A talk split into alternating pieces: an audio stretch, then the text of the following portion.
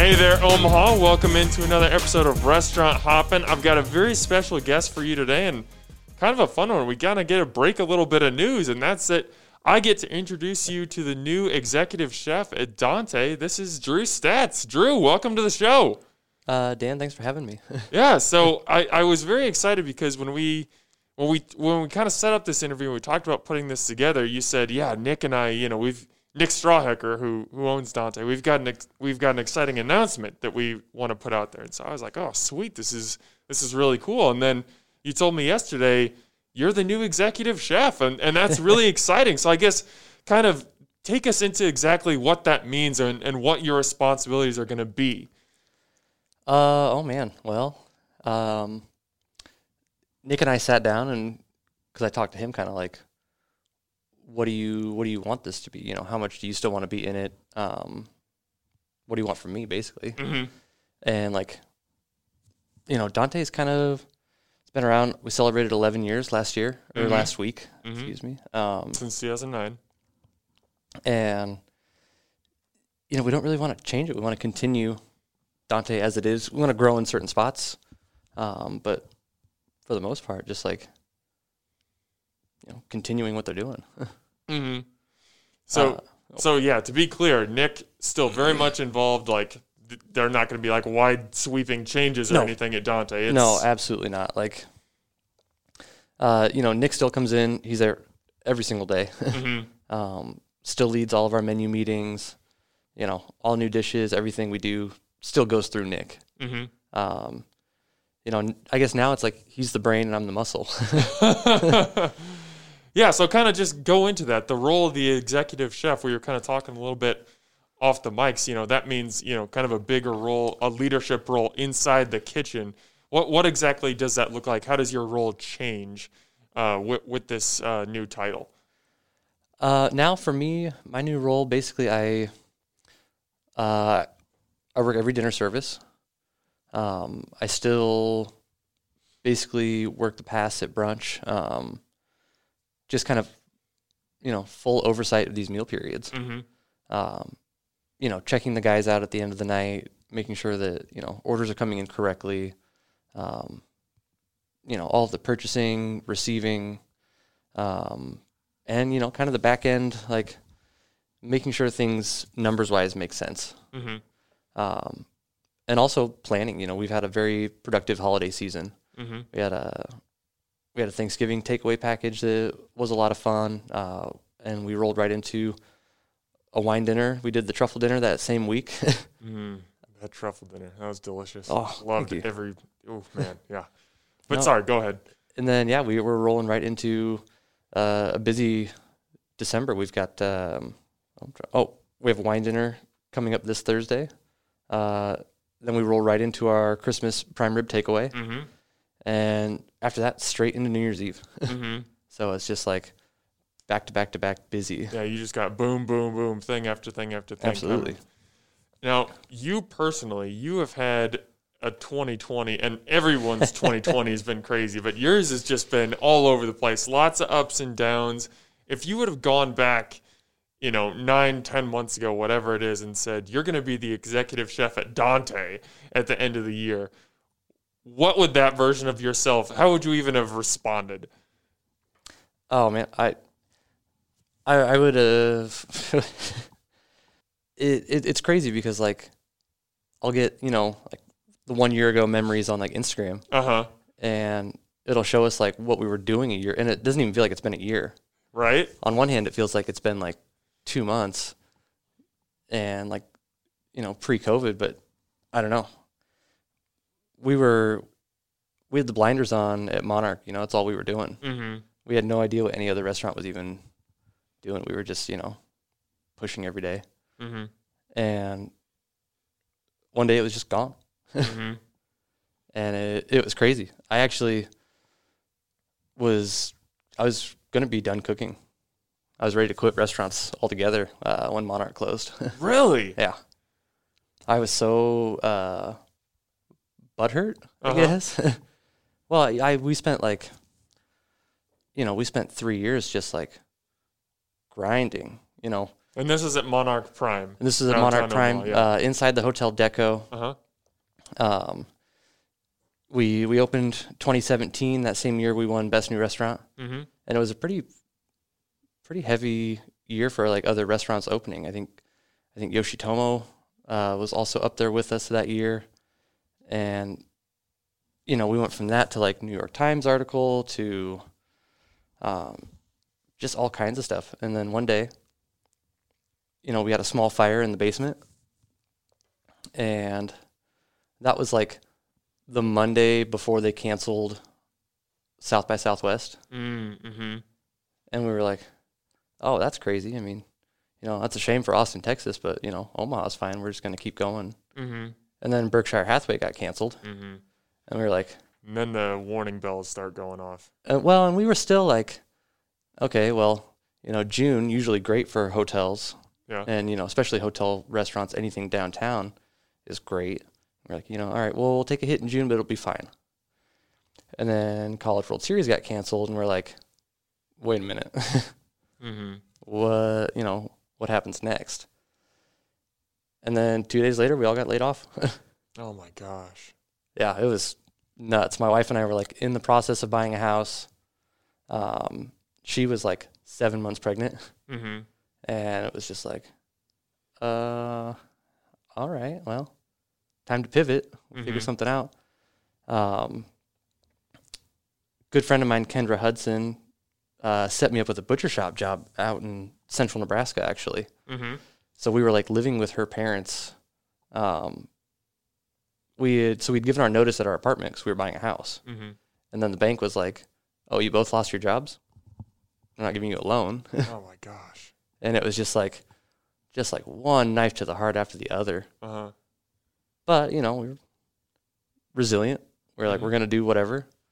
Um, we we ended up getting the house, and it's it's just outside city limits in Fremont, uh, and it's on about an acre and a half of land. So we were we were like, well, let's let's start farming. Mm-hmm.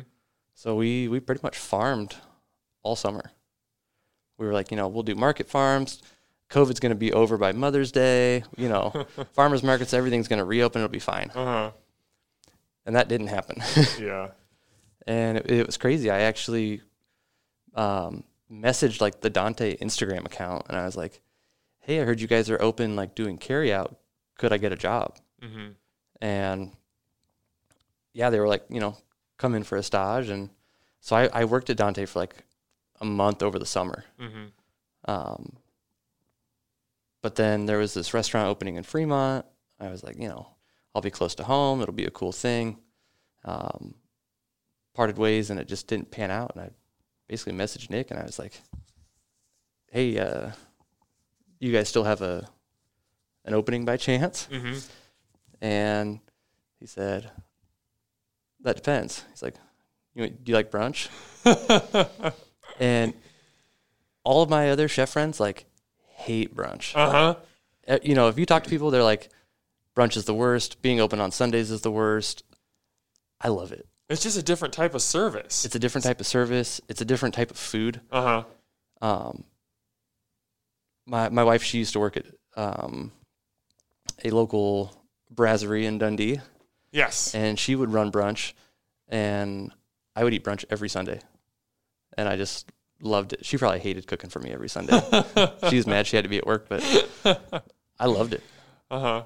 And you know, I I enjoyed doing brunch at the hotel, and it was like, yeah, I would love to do brunch. So Nick and I sat down, we ironed it out, and you know, now brunch is great. yes. And I, I definitely want to deep dive more into that brunch. We're going to talk a lot about brunch in this episode because I, I have so many questions. I'm so fascinated by that whole process. But like, so you you get into Dante, Yeah. and you know you start running the brunch service. At what like because this this all still was only like what two months ago, maybe a month and a half. Like this all moved very quickly. How did it go from okay, come in and run brunch to all of a sudden you're kind of running the kitchen now? Um, you know, Nick might not have known. Maybe he did. Um, you know, I I missed running a kitchen, Mm-hmm. and so like running brunch was basically like almost like a little teaser. And I was like, all right, you know, this is my chance to show him what I know. Yeah. So I was like, so I just, I would email him I don't know, probably three nights a week. Like, hey, what do you think about uh, a to go menu package? You know, hey, what do you think about a Thanksgiving takeaway? You know, we sat down as a group and talked about the wine dinner. And he was like, you know, bring me some suggestions. I wrote an entire menu and pitched it to him, Mm-hmm. costed it out, did all the, you know, homework at home. Mm-hmm. And he was like, well, let's just run this menu then. You've already done all the work for it. Yeah. And I, you know, I saw that chance and I was like, I'm just going to keep doing this. Uh huh. I'm going to keep, you know, trying to give him these little things, see what he's, you know, if he's receptive to it, awesome. If he's not, you know, I'm not out anything. Mm-hmm. and that just kind of worked. Nick and I are a lot alike. I think we're both numbers guys. Mm-hmm. and you know especially right now in restaurants like you the numbers have to make sense Mm-hmm. and that you know if I can show him that I know how to do this then it should be good Mm-hmm. So really, you just kind of you came in, you you hustled your ass off. You you said I'm going to use brunch as my proving ground. I'm going to show that I can do this, and and it paid off. it paid off you know pretty well for me I'm happy yeah, I would definitely say so.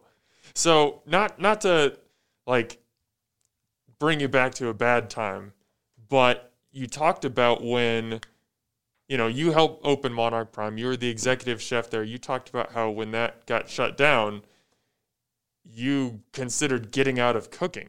absolutely What was that moment like for you? Because you've been cooking basically your entire life. Like this is a huge part of your identity. Just how, where, do, where, what mental state were you at to the point where you were like, I can't even do this anymore? you know it's weird and actually in the grand scheme of it I, I haven't been cooking that long I started cooking in 2014 Oh, okay. Um, I started a little steakhouse in Fremont, uh, Jay's Steakhouse, Mm-hmm. and I just fell in love with restaurants. Uh, and I'd had every other job you could pretty much have. I've done construction, I've built houses, I've you know been a well digger, I've done everything. Mm-hmm. But it's I don't know, none of those things like excited me. I wasn't going home and reading books about well drilling. I was going home and reading cookbooks. mm-hmm. uh, you know, after I got in the kitchen, I was like, this is just what I want to do. Mm-hmm. Um, so to be done with that, it it was tough because I also felt like I was never going to do anything better than Monarch. Mm-hmm. You know, we were so close. Like we were doing all the things that you know uh, that I would see like nicer restaurants doing. Like we were, you know, buying truffles, getting whole animals in. You know, doing the caviar, like the, you know, ten course tasting menus, the twenty course tasting menus. Like we were doing everything I wanted to do, and I didn't think I'd ever get to do that anywhere else. Mm-hmm. You know, unless I opened my own place. But I don't know. It doesn't seem. On one hand, it almost doesn't seem worth it to have your own, like fine dining restaurant. Mm-hmm. So much has to go into it for such a little return. Mm-hmm. I don't know. It just it didn't make it didn't make sense at the time. It didn't seem feasible at the time. So it was like, and I also, you know, my uh, my son was just born, and I was like, well, I want to spend every second with him. Yeah. I don't want to be, you know, in a hotel kitchen from six a.m. until midnight. Uh huh. Which that didn't happen often at the hotel, but it, it did happen. Uh huh. and it was just like, you know, at that point, my wife's a single mother, and you know, what am I doing? mm-hmm. And so I was like, you know, what can I do? What can I do from home where I can be with my family? And you know, the, the farm just seemed perfect. I could farm in the morning. I could do, you know, I could be home for dinner in the evenings. And it it was fun. We um, you know, we sold produce to basically all my friends Mm-hmm. you know, uh, Chef Jake down at V Mertz bought produce every week, and we were you know so thankful for that. Mm-hmm. Um, yeah, it was just. But I don't know. I was out there in the fields and I was like, you know, clipping garnishes and clipping like, like edible flowers and microgreens and stuff that I was like, you know, this should be on my food, not their food. Uh huh. And that's where I was like, I can't stay out of restaurants. that itch came back. It just, I, I missed it. Uh huh. I missed being in the chef whites. I missed like having my towels, like, and I tried to cook at home, and I, I hate cooking at home. I absolutely hate it. You know, my wife's always like, "Do you want to cook dinner?" I'm like, "No, I don't." you know, in a restaurant, you taste something and you're like, "Oh, this needs this," and I have it. mm-hmm. You know, you make a risotto at home and you're like, "Oh, this needs, you know, a 10 year sherry vinegar. Let me just go to the pantry and grab it." Well, I don't have 10 year sherry vinegar at home. exactly. you know. Uh-huh. so it was, I just missed restaurants.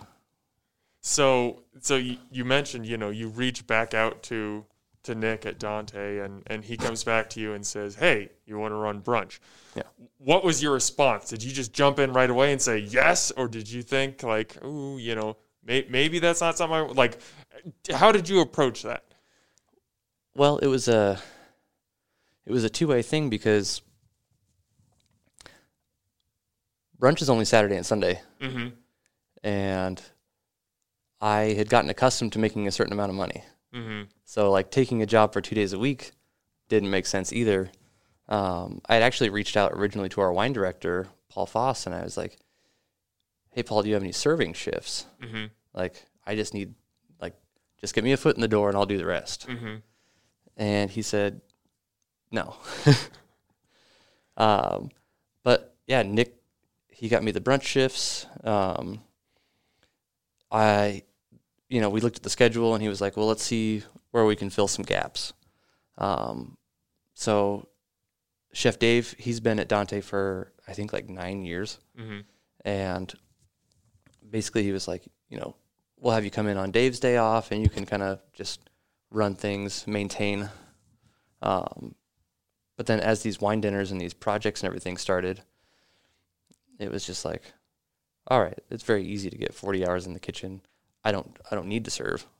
You know, I don't, I didn't particularly want to. I like, I wanted to see the front of the restaurant. Mm-hmm. Um, but the few shifts that I was out there, just you know, as a food runner and hosting, it was like, this isn't for me. Mm-hmm. You know, I like to be slinging pots and pans and getting it. Yeah. Did it kind of help to to get a little front of house experience though? Because in, in so many restaurants, and I, I don't know if this is the case at Dante, but at so many restaurants, the front of the house and the back of the house are kind of two separate animals almost. Did it help to kind of see the other side?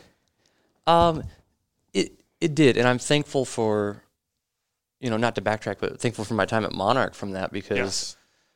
once I started leading um, pre shift and like, you know, working with our food and beverage directors on like, if we're going to do a 20 course tasting menu, what does that look like? Do we need to order glassware? Do, you know, what courses get silverware? What makes sense here and there? You know, how do you want this served? I really started, I started to have to study like what table service looked like, what wine service looked like. Um, and my wife also served, so she was giving me like pointers on like, hey, they should do this and not this. Hey, this makes sense. This doesn't. Um, and it it was just a huge help. Mm-hmm.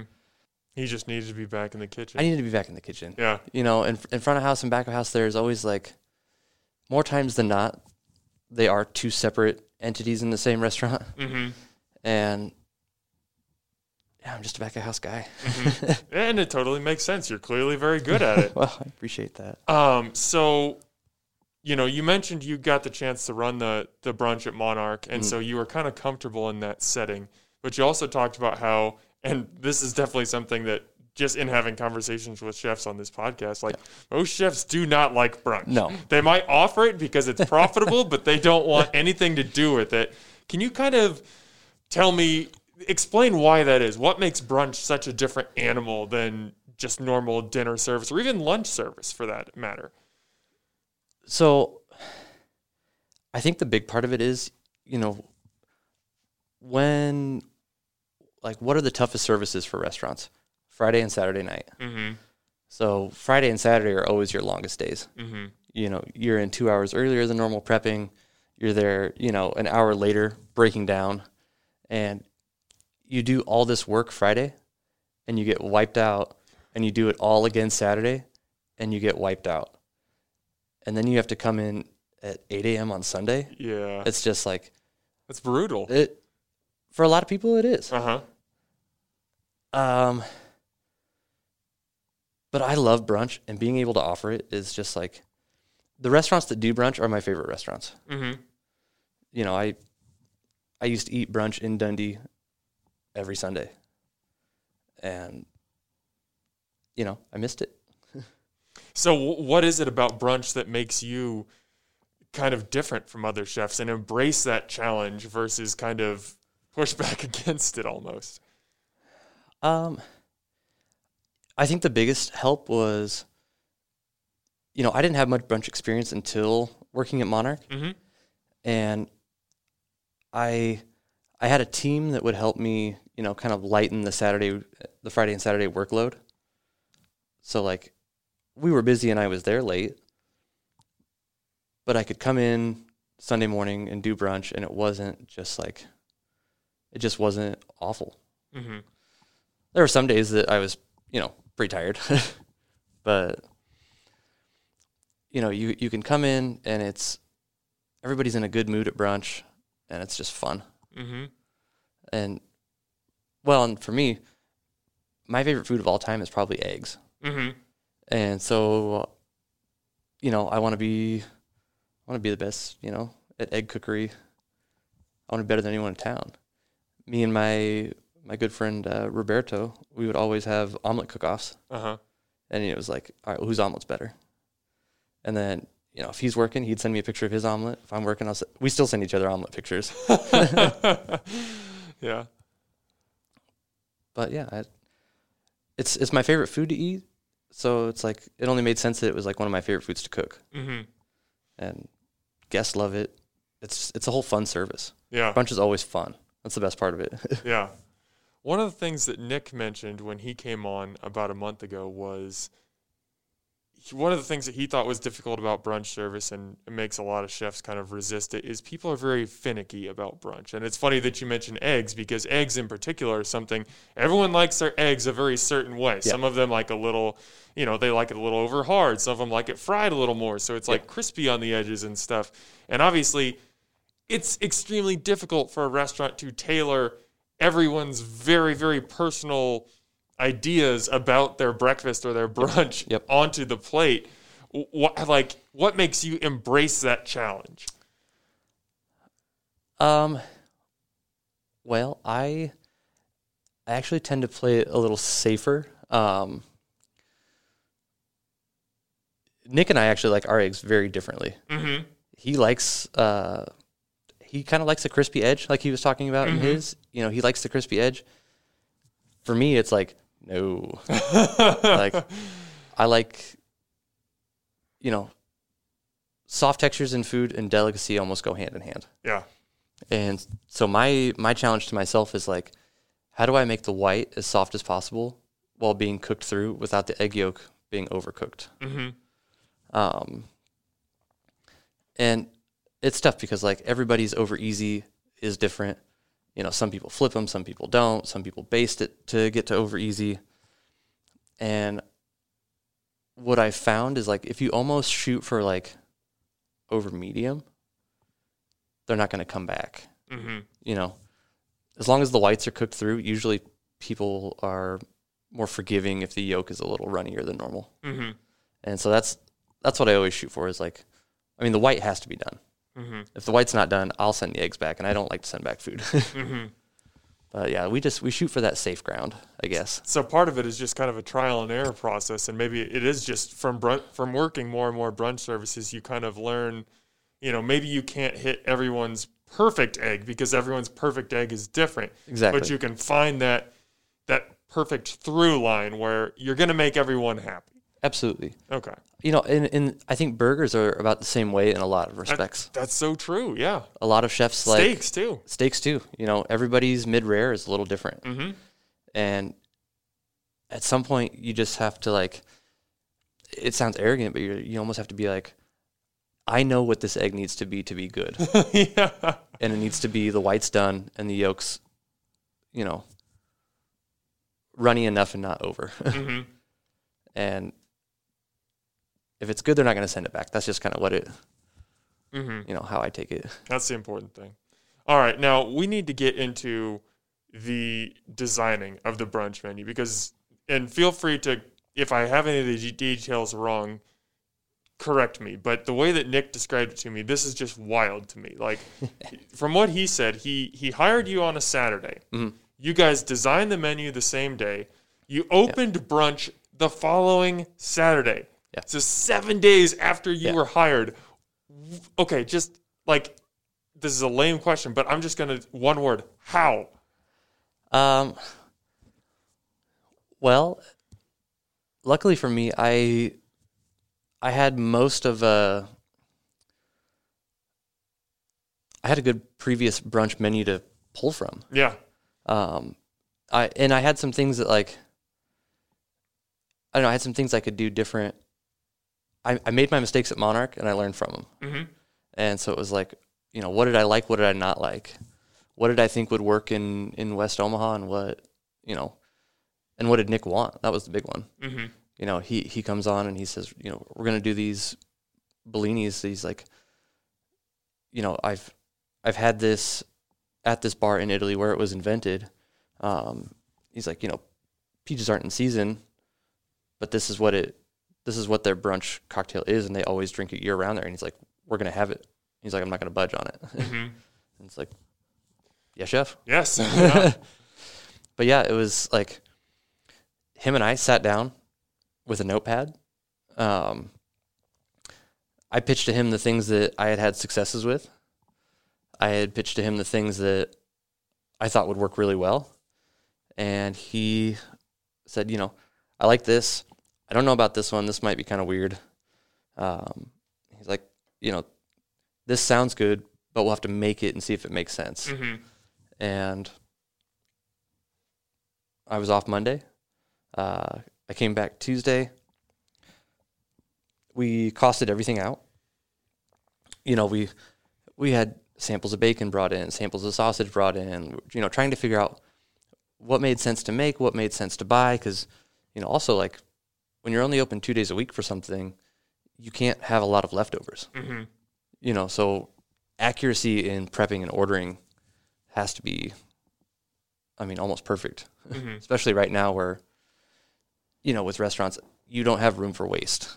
And especially because a lot of the ingredients used in brunch dishes might not be incorporated into you know what you're offering for lunch and dinner. Like breakfast stuff is usually pretty separate from those other menus. Yep. So you got to be especially careful.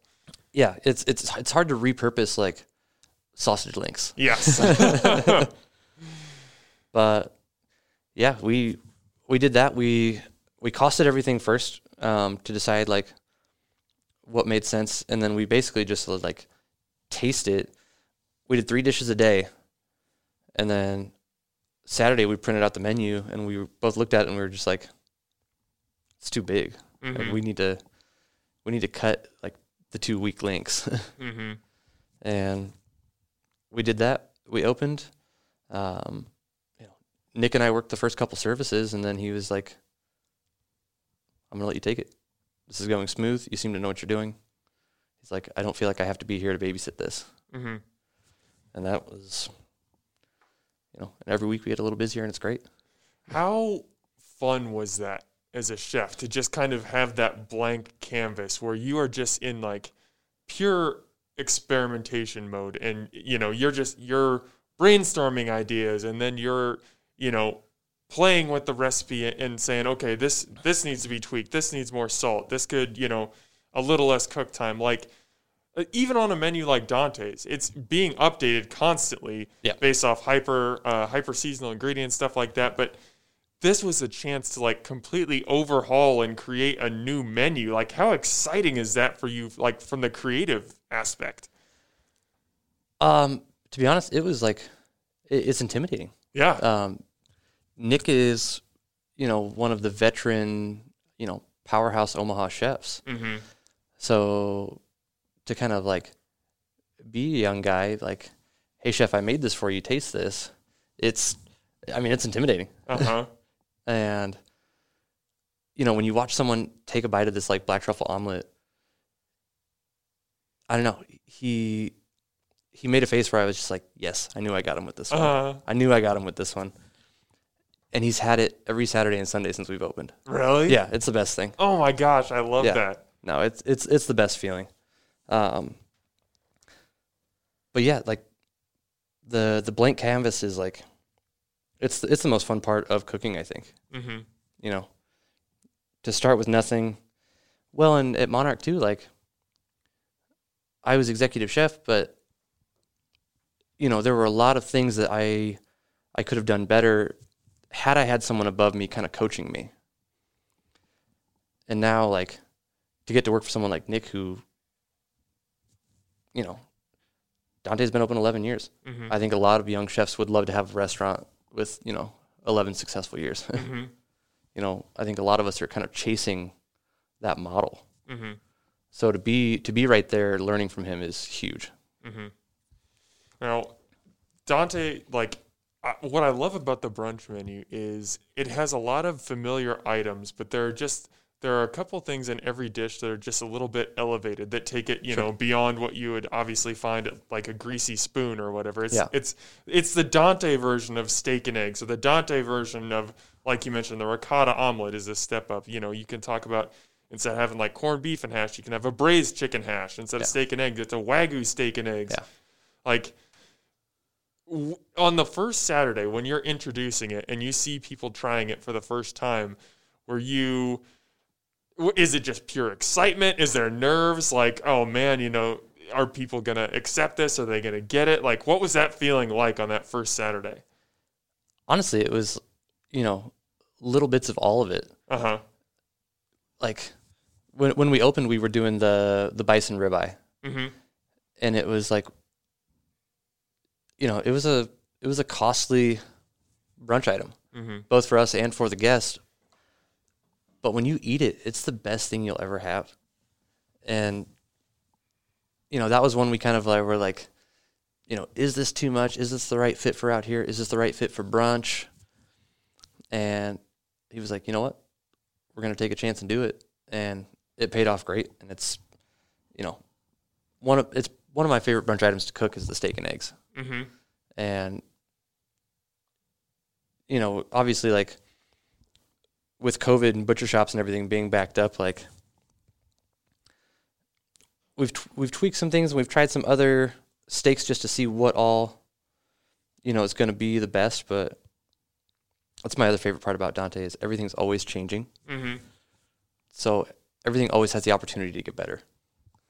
You know, the we we start with good things, and you know, as because the the braised chicken hash was originally a duck confit hash, Mhm. And we were doing the duck egg with it, and it was just like it's too ducky. It's too ducky, too early. Duck eggs are kind of a lot for some people, Mhm. and we were like, let's, you know, let's bring this one down a little bit. Let's see Pull it back, yeah. and yeah, people have been very receptive to it. We're doing a a croque madame with mortadella on it Mhm. because it was like, you know, traditionally it's ham. And I was like, you know, buying ham is not very Dante. it's true. you know, it's it's it's just not. Uh-huh.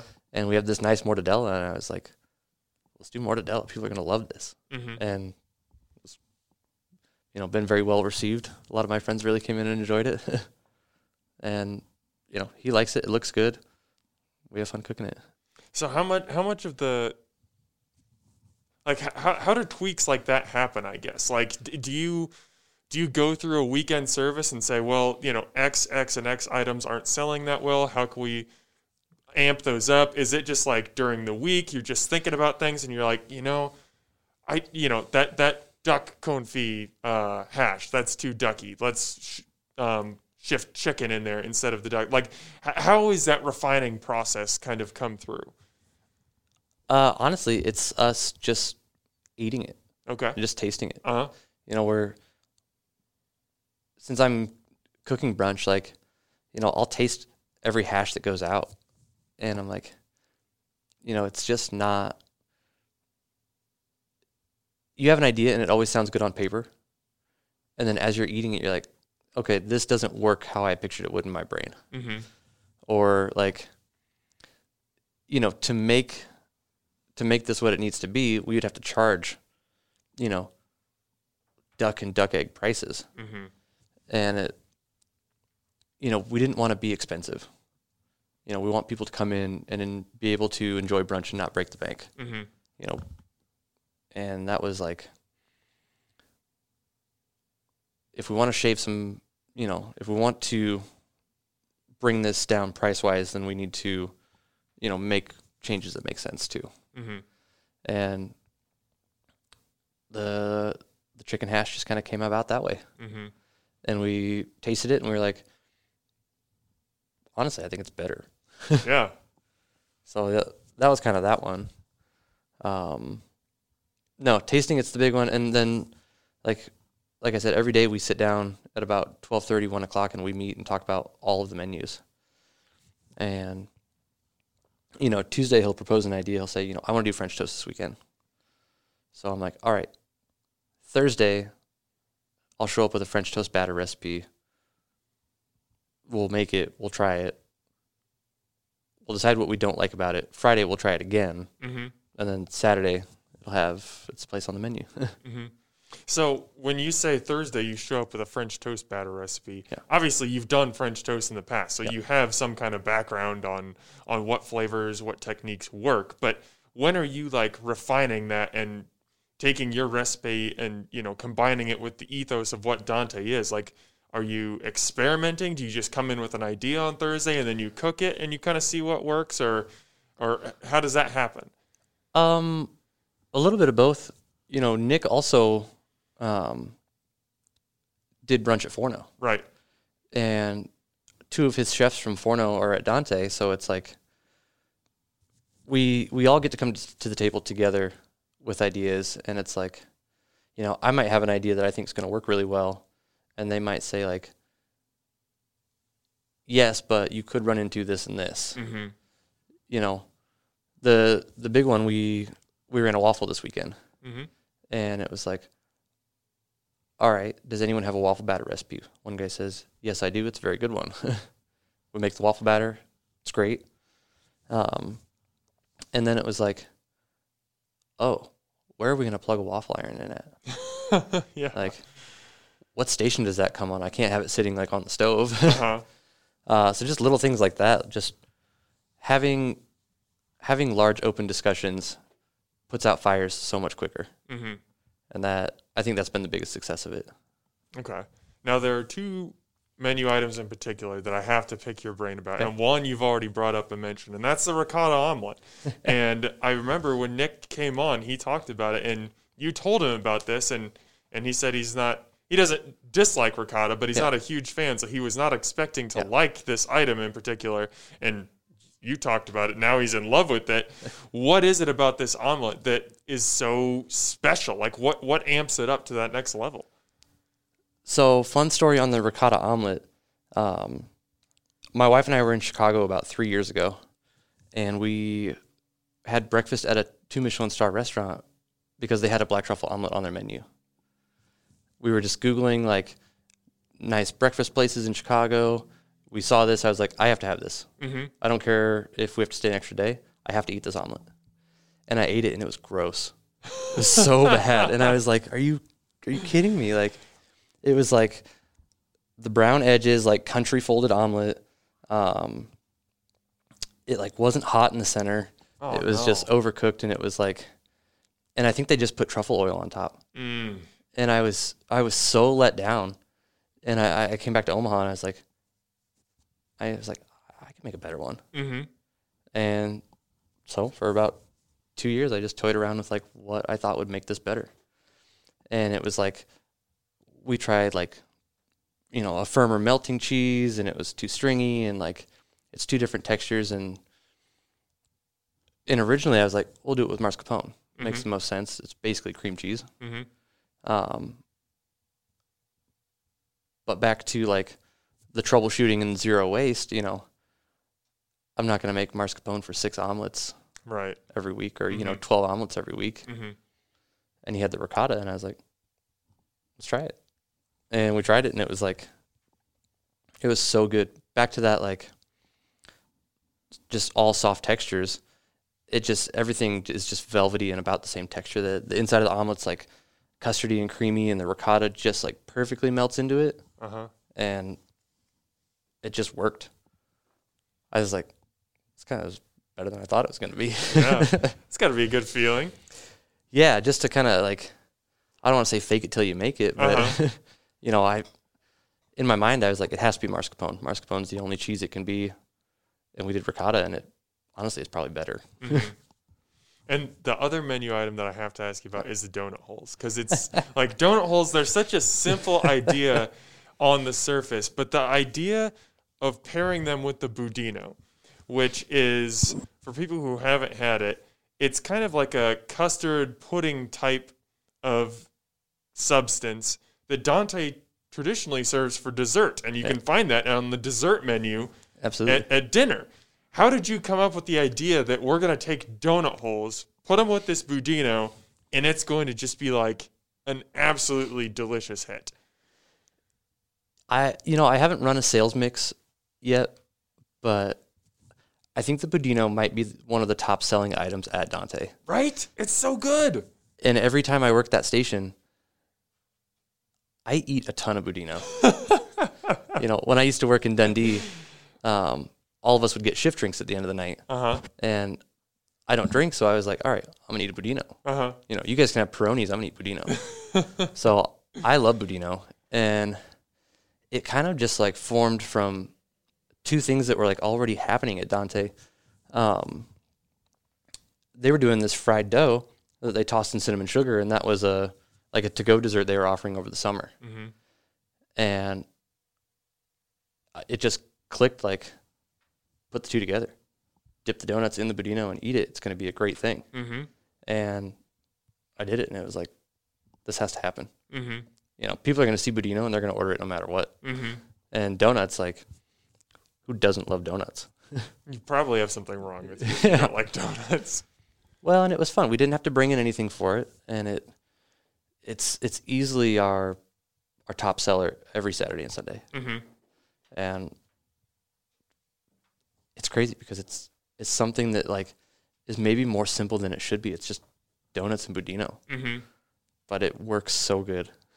And it kind of like I think another really appealing thing about it is it kind of in my mind at least, it kind of breaks one of the rules of brunch in that brunch you typically don't get an appetizer. No. There's not a lot of sharing at Nope. brunch. Normally everybody orders their own thing and you can go with it. And someone could just order the donut holes and budino if they wanted to, but it's perfect to order one of those and you share it with your family or you share it with your group of friends and everybody gets one or two donut holes, scoops it in there, and it just works perfectly.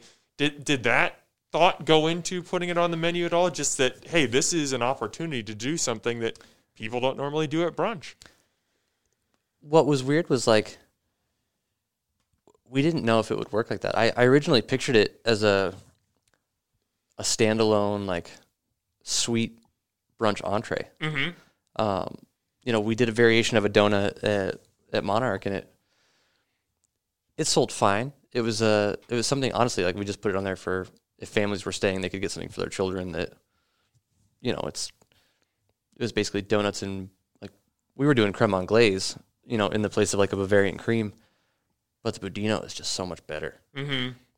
And I just like, you know, do you think it would sell as an appetizer? And he said, let's try it. So we moved it to the top of the menu and we, you know, we kind of coached the service staff like, you know, maybe maybe try to start tables with this. Mm-hmm. Just a quick bite. And that's that's the best thing about it. It's quick. Mm-hmm. You know, if you're in, if you, you know, if your children are dining with you, you can get food in front of them right away Mm-hmm. and that's for me, it's such an important detail to have something that you can get in front of children right away. And it just kind of worked that way. Mm-hmm. Yeah. One of the things, or I guess an element that we keep coming back to in this discussion is just like the concept of trial and error. So many times I've heard you say, we just tried it and it worked. So we went with Yeah. it. Or we tried it and, you know, we decided that there needed to be a little bit of adjustment. So we, we adjusted it and then we went with it. How much just does the concept of trial and error play into the restaurant industry and being successful in a restaurant? You know, it was probably one of the biggest things I learned leaving Monarch and starting at Dante was like the just trying things. We would we would do a dish, we would do a new dish at Monarch, and we would taste it like when the first one got rang in, Mm-hmm. and then we would you know make adjustments on the next one and, and so on. But like it was just, it was sloppy. It wasn't the right way to do things. But I was also young and working with expensive ingredients. I was like, I didn't think that we could afford to, you know, take two portions and taste it. Mm-hmm. But in hindsight, like, I should have just done it. I Yeah. should have. It's we knew it was the right answer to taste it ahead of time, but we just talked ourselves out of it because we thought it was too expensive to do. We thought it was wasteful for us to eat something, and it was just so wrong. I, I'm so thankful that we do it at Dante because it just it makes everything better. So what was did you kind of have like a revelation when you first started at Dante that that they were tasting the completed dish before they were sending it out the first time? Hundred percent. I saw it. And, well, and you know, deep down, I always knew like we should have been doing it, Mm-hmm. but I don't know. Like I said, I, I didn't have anyone coaching me, and to see someone like Nick, just like, well, yeah, we have to know if it tastes good. It's like, duh. This- It's so obvious. Yeah, of course. like, I was almost like mad at myself that like that it was just that easy. Like, yeah, just taste it. Mhm. and and the biggest one was like the truffle dinner. We started prepping the truffle dinner maybe 10 days before it even happened. Mhm. And Nick and his wife came in and they ate the dinner. They ate through the menu um, like a week before and came back with, you know, a set of adjustments and we made the adjustments and we put out better food. and it was nice. I'm glad I'm glad that we got to try that ahead of time. You know, that way for the nights of the truffle dinner, we got to give our guests better food. Mhm. You know, that's that's really what it just kind of came down to. Well, yeah. I mean, f- for me personally, as a diner, I thought it was kind of fun because my wife and I we went to one of the truffle dinners, and I, I follow you on Instagram, and so you were you were posting some updates about the R and D process. You were you were taking pictures of some of the final products, or not not the final products, but the things that you were working with, and there were certain things that showed up on our plate exactly as is Yeah. the night of the dinner, and then there were certain things where I wasn't fully expecting it, and it was like, oh, this looks a little bit different than Yeah. what you know Drew showed us before, and I think that's just cool to kind of see that that evolution that you're not just putting a dish together the first time, being like, okay, this this works, let's get it out there, let's Yeah. get it in the wild, but you're saying, okay, it works, but can it be better? What can we do to make this better? Yep. And like h- how many voices are going into that? Like, how many people are tasting it as you kind of go through that experimentation process? Every single person in the kitchen. Mm-hmm. When we put up a dish, whoever's working, you know, we put 10 forks on the pass, everyone comes and gets a fork and tastes it. Because you know, 10 people have 10 different palates Mm-hmm. and none of them are wrong. Mm-hmm.